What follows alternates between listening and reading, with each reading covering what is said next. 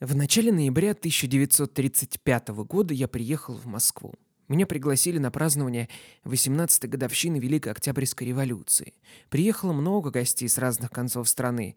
Здесь я встретил товарищей, известных по газетам, и познакомился с Александром Бусыгиным, Дусей Виноградовой, Марусей Виноградовой, Николаем Сметаниным и другими героями труда.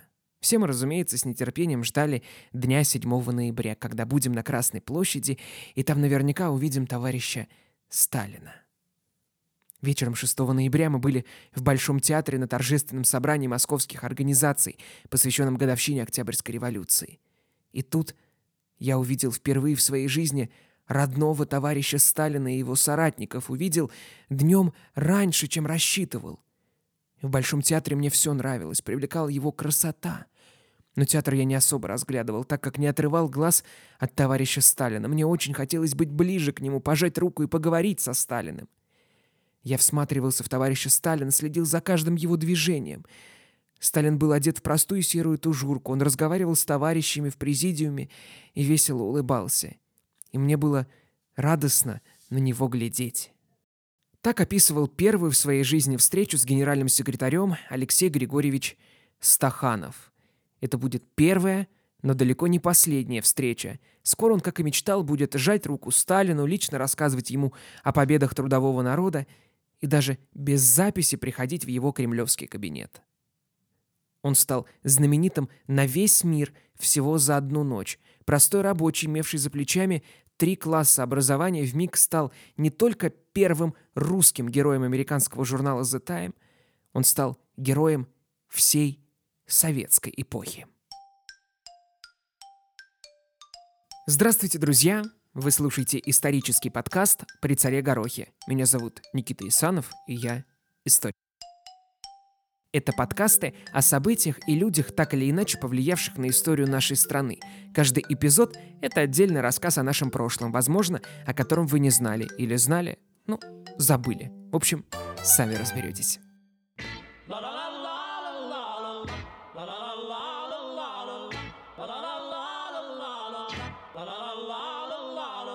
Друзья, если позволите, еще раз напомню, говорил уже в нескольких предыдущих выпусках, что 12 апреля будет 60 лет первого полета человека в космос, и к этому событию мы решили выпустить небольшой наборчик из 8 штук праздничных открыток. На лицевой стороне будет какой-либо нарисованный нами сюжет, связанный с освоением космоса, э, либо первая советская ракета «Восток-1», «Белка и стрелка» и много чего еще, а на оборотной краткая информация об объекте, нарисованном на открытке. Если хотите заказать открытки, заходите в группу ВКонтакте и нажимайте на кнопочку «Хочу открытки». Жизнь Алексея Стаханова началась в начале 20 века. Он родился 21 декабря 1905 года в небольшой деревне в Орловской губернии, в самый разгар Первой русской революции. Жизнь маленького Алексея в детстве была очень тяжелой. Помимо него в семье было еще несколько детей, а четырех десятин земли, которые имела семья Стахановых, не хватало – Главной проблемой было наесться досыта, поэтому с самых юных лет Леш Стаханов нанимается на работу к богатым сельчанам, которые доверяют ему пахать землю, сторожить сады, пасти скот, а за это кормят добросовестного работника. Учиться толком было некогда, нужно было семью кормить. Как-то родители выкроили, видимо, не самых бедных несколько лет и отправили мальчика в школу. Об этом периоде жизни Стаханов позже вспоминал, цитата. «Нелегко протекало мое детство но были в нем и свои радости. Зимой пошел в школу учиться. Учиться нравилось, особенно любил читать букварь. Все казалось бы хорошо, да только неувязка вышла с законом божьим. Не давался мне этот предмет. За это старый бородатый поп бил меня, ставил на колени, заставлял часами повторять молитвы. Конец цитаты. Бедная жизнь не позволяла пареньку учиться дальше. И кое-как научившись писать, читать и считать, Стаханов снова нанимается на работу в пастухи. Грянули революции. Жизнь семьи Стахановых потихоньку стала налаживаться. Комитет бедноты помог им купить одну лошадь, и отец, который не так давно вернулся с Первой мировой войны, вместе с Лешей начали зарабатывать. Ходили в лес, рубили дрова и продавали. Как у Некрасова, помните? Отец, слышишь, рубит, а я отвожу. Так и у них. Но счастье было недолгим. В 1922 году Алексей вместе с сестрами лишился родителей. Сначала умер отец, а потом и мать. Стаханов вспоминает. «Остался я с двумя сестренками. Старше было 18 лет, мне шел 17, и младше было 10. я пошел работать кулаку за харчи и 3 рубля в месяц. Кое-как перебивались. Но что это была за жизнь? Вот тогда-то и родилась у меня мысль пойти на шахту, в Кадиевку, на центральную Ирмина. Туда я попал случайно. Там работали мои земляки. Конец цитаты.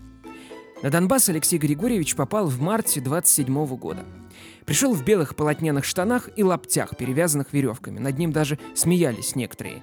Его там особенно-то никто не ждал. Молодой паренек, без опыта работы, его никто и брать-то туда не хотел. Да плюс еще и мест свободных не было. Но земляки помогли и устроили его. Для начала тормозным на шахту. Стаханов должен был следить, чтобы вагонетки с углем, которые лошади тащат по рельсам, не скатывались назад. Вот и все.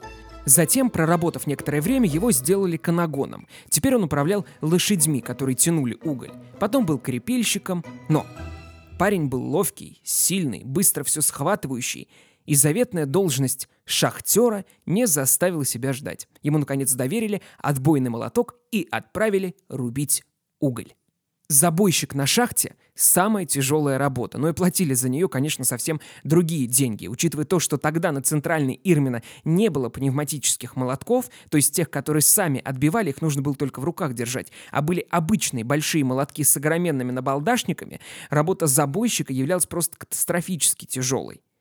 Однако индустриализация делала свое дело, и потихоньку, не быстро, конечно, но шахта, а, который, на которой работал Стаханов, начинала механизироваться. Появились пневмомолотки, и Алексей начал просить себе такое. Ему дали, только как работать никто не объяснял, поэтому Стаханову пришлось поступить в 1934 году на курсы забойщиков, на которых он 4 месяца занимался, параллельно работая под землей.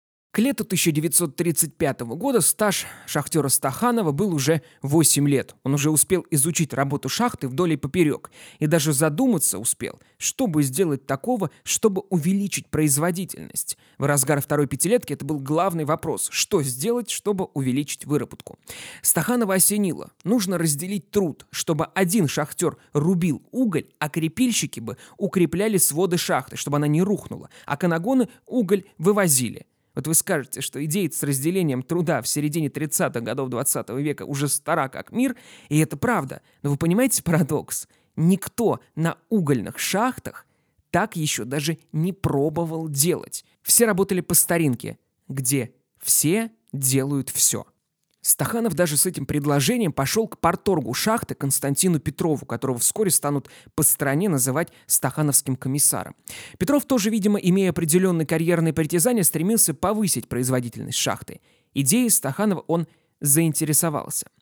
Тут, конечно, говорю сразу – кто кого нашел, кто к кому первый подошел, с каким предложением, непонятно. Вспоминания, воспоминания современников тех событий немного разнятся. Но это не страшно. Самое главное, что у Стаханова в голове созрела идея разделения труда шахтеров, а у Петрова в голове появилась более идущая вперед идея, прям не в бровь, а в глаз. Он решил сделать прорыв, поставить настоящий рекорд. И вот как именно исполнителем этого авантюрного эксперимента стал Стаханов – тоже не ясно. Сам Петров спустя много лет говорил. Работать Алексей любил и умел лучше многих. И парень был видный, сильный. Думал я про себя. Кулаки у него тяжелые, соберутся побить за то, что высовывается промеж прочих. Так отобьется. Конец стат. Вообще, конечно, заметили Стаханова не только по кулакам. Видный он был, деятельный такой. Вот добавлю еще, Петров вспоминал. Прикинули мы, как лучше организовать. Тогда и пошли к Стаханову. Застали его после смены, он как раз в огородике копался. Согласился с полуслова и сам предложил труд разделить. Ударили по рукам, договорились, что завтра в ночную смену начнем. Да вдруг жена Стаханова на дыбы кричит, мол, не верь ему, Алексей. Смешно сказать. Пока корову я не предложил, не успокоилась. Конец стат. Вот, кстати, о том, что жена Стаханова Евдокия, с которой они поженились в 1929 году, была против, вспоминала и дочь порторга шахты Нина Петрова. И вообще, так сказать, было за что переживать. Вот она вспоминала. 220 рублей в месяц он получал. Это же большие деньги. И тогда пришла жена, руки в боки, и сказал, «Да ты что, а если ты опозоришься? Тогда нам отсюда уезжать надо?» «Не пущу». Конец цитаты. Вообще многие тогда были против вот этого рекорда, потому что, ну, все это было очень, ну, непонятно. Непонятно, получится этот рекорд поставить, не получится ли. Петров, можно сказать, рисковал работой, а то и свободной жизнью, потому как могли куда-нибудь сослать за провал. Поэтому на это дело ни горком не дал согласия, ни начальник шахты. Ну, знаете, и не запретили, и не разрешили одновременно. Поэтому рекорд решили проводить в нерабочее время, ночью с 30 на 31 августа 1935 года. В 10 часов вечера в шахту спустились забойщик Алексей Стаханов, крепильщики Гаврила Щеголев и Тихон Борисенко. Вместе с ними начальник участка Николай Машуров, порторг Константин Петров и редактор местной многотиражки «Штурмовка» Павел Михайлов. Стаханов осмотрел фронт работы, где обычно трудились по 10-12 шахтеров, а теперь ему предстояло свернуть эту гору в одиночку. Петров и Машуров засекли время, и Стаханов начал работать отбойным молотком, рубить угольные пласты. Щеголев и Борисенко крепили свод, постепенно отставая от Стаханова, который быстро продвигался вперед. Не берусь судить, насколько правда то, что в ППХ готовя это, как бы сейчас сказали, проект, забыли в шахту доставить крепежный лес, проще говоря, доски, которыми крепильщики укрепляли стены шахты. Если верить, внизу шахты что-то было, но этого не хватало, так как Стаханов двигался быстро, рубя огромные пласты. Время уже, конечно, подниматься полкилометра наверх не было, поэтому доски искали прямо внутри шахты, собирали, так сказать, по крупицам. То там, то тут. Все же выкрутились, и все прошло успешно. Таймер остановили, когда на нем показывало, что от начала смены прошло 5 часов и 45 минут. Прикинули, что 100 тонн Стаханов точно нарубил. Однако, когда все взвесили, оказалось, что немного ошиблись. За ночную смену 30-31 августа шахтер Алексей Стаханов нарубил 102 тонны угля. При обычной норме за смену в 7 тонн. Получается, Стаханов выполнил за ту ночь аж 14 норм. Конечно, в это трудно поверить, чтобы один человек за смену нарубил 102 тонны угля. Это просто кажется выше человеческих сил. И такие даже были – тем же утром, когда о рекорде Стаханову стало известно, пока еще только на шахте Центральная Ирмина полезли недоверие, мол, быть не может, подстроили, приписали. Но это правда был нонсенс. Однако оказалось, что все возможно. Как говорится, если очень захотеть, то можно в космос улететь и рекорд Стаханова был почти сразу же побит. Другой шахтер Мирон Дзюканов, работая по тому же принципу, что и Стаханов, имея в виду принцип разделения труда, нарубил за смену 115 тонн. Еще через два дня Дмитрий Концедалов дал 125 тонн. Затем и сам Стаханов продолжил совершенствоваться, нарубив 175 тонн, а затем, побив себя, дал 227 тонн угля за смену. А далее были много других шахтеров, которые вслед за Алексеем Стахановым ставили еще большие рекорды. В это было трудно поверить, но случилось невероятное. Всех как будто током ударило. По стране молнии проносится известие о ранее никому неизвестном донбасском шахтере. Что сказать, авантюра удалась. Стаханов становится символом индустриализации, советским гигантом – его фотография разносится не только по Советскому Союзу, по всему миру. Американский Тайм, Институт Линкольна в США и вовсе просят прислать фотографию Стаханова и автограф, чтобы положить их в коллекцию великих людей поколения. Вместе со Славой к вчерашнему обычному шахтеру пришел и материальный достаток. Он стал еще больше зарабатывать, дали более просторную квартиру. В местном клубе за Стахановым постоянно было закреплено два места, и корову дали, и все вроде стало налаживаться. Его перевели на другую должность. В апреле 1936 года он стал инструктором треста «Кадиев уголь» по внедрению передовых методов труда. А вот жена его, Евдокия, ушла от него. Сбежала к милиционеру, оставив Алексею двоих детей. Но новая любовь не заставила себя долго ждать. Дочь Стаханова Виолетта вспоминала. Цитата. Отец увидел маму в одной из школ, куда его пригласили выступить. Мама пела в хоре. Она выглядела старше своих 14 лет и сразу понравилась отцу.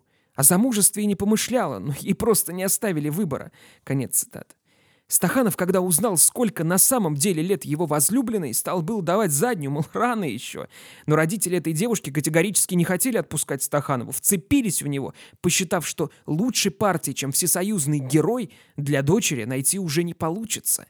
По связям договорились и приписали девушке Гале в документ два года. Так она стала 16-летней и заодно женой Алексея Стаханова. Популярность Стаханова обгоняла его самого. Не успел он напомниться, как его в ноябре 1935 года в Москву вызвали, как познакомили с другими участниками движения ударников, как Сталина увидел, как увидел вообще весь тогдашний советский президиум, как в феврале 1936 года ему вручили орден Ленина, как его позвали на восьмой всесоюзный съезд, как он оказался в числе немногих, кому предстояло поработать над проектом Конституции 1936 года, названной Сталинской – настала совсем другая жизнь, о которой Стаханов даже мечтать не мог. В 1937 году Стаханов с семьей окончательно переезжает в Москву. Его вместе с женой Гали определили на учебу в промышленную академию. Проучился он там все пять лет до 1941 года. В 1940 родилась дочь Виолетта, чьи воспоминания я постоянно воспроизвожу а, в этом эпизоде. В 43-м еще одна дочь, Алла. Студентом Стаханов, как говорят, был неважным. Особенно смысла в учебе он не видел. Поэтому частенько жене Гали приходилось учиться из-за себя, и из-за известного мужа. Тем более и учиться Стаханову особенно было некогда. В 1937 году его избирают депутатом Верховного Совета и дают роскошную квартиру в доме на набережной. В соседях у Стаханова были первые лица СССР и их семьи. Даже Василий Сталин, сын Иосифа Виссарионовича, был хорошо знаком с рекордсменом-передовиком. Кремлевский банкет, рукопожатие с самим Сталином, шикарная жизнь, которую Стаханов вел в столице, сильно вскружила голову вчерашнему простому шахтеру шахтеру. И не выдержав груза славы, Алексей Стаханов начал крепко пить. Однажды, напившись на каком-то банкете, он в драке потерял пиджак, на котором висел орден Ленина, и в кармане которого лежал партбилет. Однако этот огрех сошел Стаханову с рук. Он пользовался особым расположением Сталина, поэтому уже на следующий день ему выдали и новый орден, и партбилет.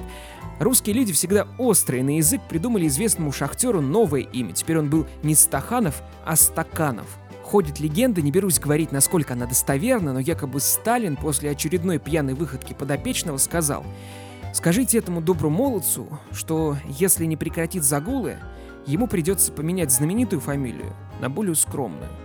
Конец цитаты. Однако санкций не последовало. Кстати, вот еще что. С фамилией все понятно, а вот имя, если верить легенде, было не Алексей, а вроде бы Андрей. Дело в том, что в советских газетах имена полностью часто не писались, поэтому, когда делали заметку о рекорде донбасского шахтера, написали просто А. Стаханов. Вот и все, и расшифровали как Алексей. На дальнейшее замечание, что, мол, имя неверно в разговоре шахтеров и наркома тяжелой промышленности Серго Орджоникидзе, вот последний ответил «Правда?» имея в виду газету не ошибается. Так и стал якобы Андрей Стаханов Алексеем. После окончания промакадемии Стаханов был направлен руководить шахтой в Караганду – это был 1941 год. На фронт Алексея Григорьевича послать не решились. Все-таки герой, его сберечь надо. Стаханов работал там довольно неплохо. Вот сам вспоминал. Редкий день я не спускался в шахту. Терпеливо изучал и контролировал работу каждого участка. Старался превращать каждый свой обход в действенный урок для шахтеров. Конец цитаты. Командировка продлилась два года. Защитив диплом в Московском горном институте, который тогда эвакуировали в Караганду, Стаханов вернулся в столицу, став начальником сектора социалистического соревнования в наркомате угольной промышленности. Должность спокойная, почетная.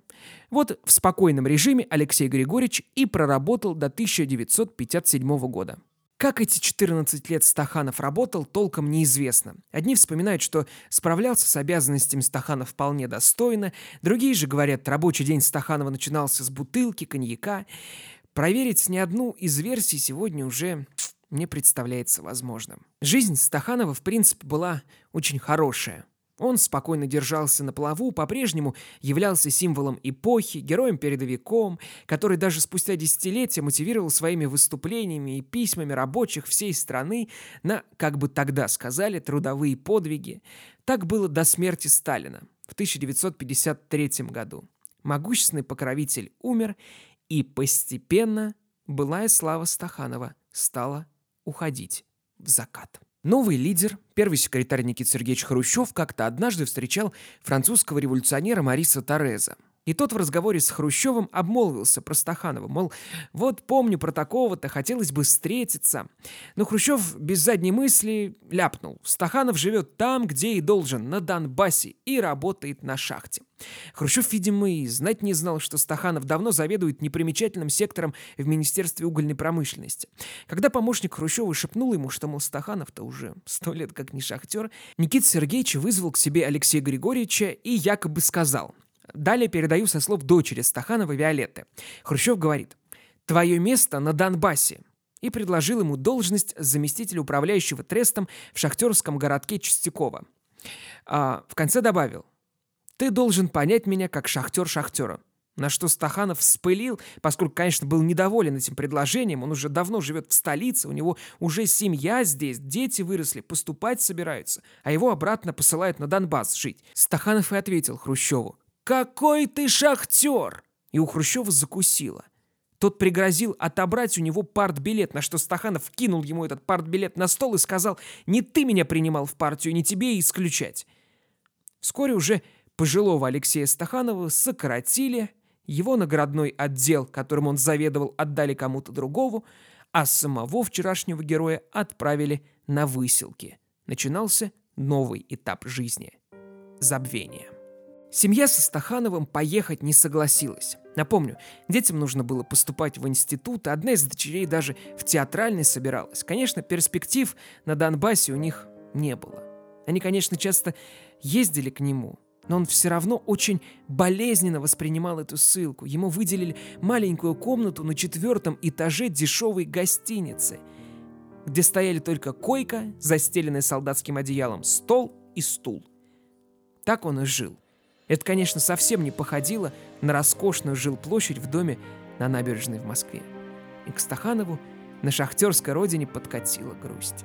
Он работал, конечно, был назначен поначалу замуправляющего трестом, часто бывал на шахте, встречался с инженерами, шах с, ша с шахтерами общался, всячески помогал. Один из директоров тамошних шахт вспоминал. В славе Стаханову равных не было. Может, сравнима она по высоте с первым космонавтом планеты Юрием Гагарином. За помощью к нему шли как к депутату, хотя он давно им не был. Он решал вопросы. Бывал, последнюю копейку отдаст. Молодежь была в восторге. Стаханов, Стаханов. Потом, смотрю, наберут водки и приглашают его в лес-посадку. Конец статы. В это время жизнь Стаханова и покатилась по наклонной. Пил он сильно, бывал даже под забором лежал. Не было в его жизни былого фарса. Время шло. Он, конечно, после высылки Надеялся, что его позовут обратно, будут извиняться, все-таки мировая знаменитость. Но время шло, проходили месяцы, годы, но ничего не менялось. В 1970 году отмечалось столетие со дня рождения Ленина и 35-летие Стахановского движения. Когда Брежнев узнал, что Стаханов такой почитаемый человек, да не имеет звания Героя Труда, решил это исправить, и Стаханова вызвали в Москву. Стаханов уперся, мол, не поеду. Если надо, пусть сами едут. Но его быстренько отправили на лечение в санаторий, чтобы привести в подобающий вид, и отправили в Москву. И вот к нему вернулась былая слава. Он снова стал нужен, снова стал колесить по стране, общаться с трудовыми коллективами. Но это был уже старик, уставший, осунувшийся, немного сгорбленный, в нем сложно было увидеть того великого, физически сильного героя, каким его напечатали в «Правде» в 1935 году. Но он работал, ездил, помогал, чем мог. При Брежневе ему дали маленькую квартирку на окраине Тореза. Однако алкоголь сделал свое дело. Склероз стал прогрессировать, затем инсульт, и Стаханов оказался в психиатрической клинике. Он не сошел с ума, как говорят многие злые языки. Торезе, это бывшая Чистякова, где и работал во время ссылки Стаханов, отделение для больных с поражением сосудов головного мозга находилось в психиатрической больнице. Ему выделили отдельную палату, он уже слабо соображал. И в один из дней, как пишут, подскользнулся, на шкурке от яблока упал и ударился головой. В начале ноября 1977 года жизнь шахтера-героя трагически оборвалась. Закончить выпуск хочу строчками из песни Владимира Высоцкого «Случай на шахте». Конечно, эта песня была написана не об Алексее Стаханове, но вот строчки первого и второго куплета как-то уж очень складно подходят под жизнь самого героя. В переносном смысле, конечно. Особенно строчка «И надо ведь, чтобы завалило именно его». Стаханова действительно завалило. Только не углем, а грузом славы и всенародной любви, который обычный человек оказался не готов. Сидели, пили в разнобой, Мадеру, Старку, Зверобой, И вдруг нас всех зовут в забой до одного. У нас Тахановец, Хахановец, Захлановец, И надо ведь, чтоб завалило именно его. У нас Тахановец, Хахановец, Захлановец, И надо ведь, чтоб завалило именно. Он в прошлом младший офицер, его нам ставили в пример. Он был как юный пионер, всегда готов. И вот он прямо с корабля пришел в стране давать угля. А вот сегодня наломал, как видно, дров. И вот он прямо с корабля пришел в стране давать угля. А вот сегодня наломал, как видно, дров. Друзья, вы послушали мой новый эпизод подкаста «При царе Горохе». Оставляйте комментарии, ставьте оценки, делитесь этим подкастом с друзьями. Я напоминаю, что подкаст можно слушать на Яндекс Музыке, Apple подкастах, Google подкастах, на Кастбоксе и, конечно, в группе ВКонтакте. Подписывайтесь на нее. Там есть вся информация по открыткам. И услышимся с вами в следующий понедельник в моем историческом подкасте «При царе Горохе». Меня зовут Никита Исанов. Всего вам доброго. До свидания.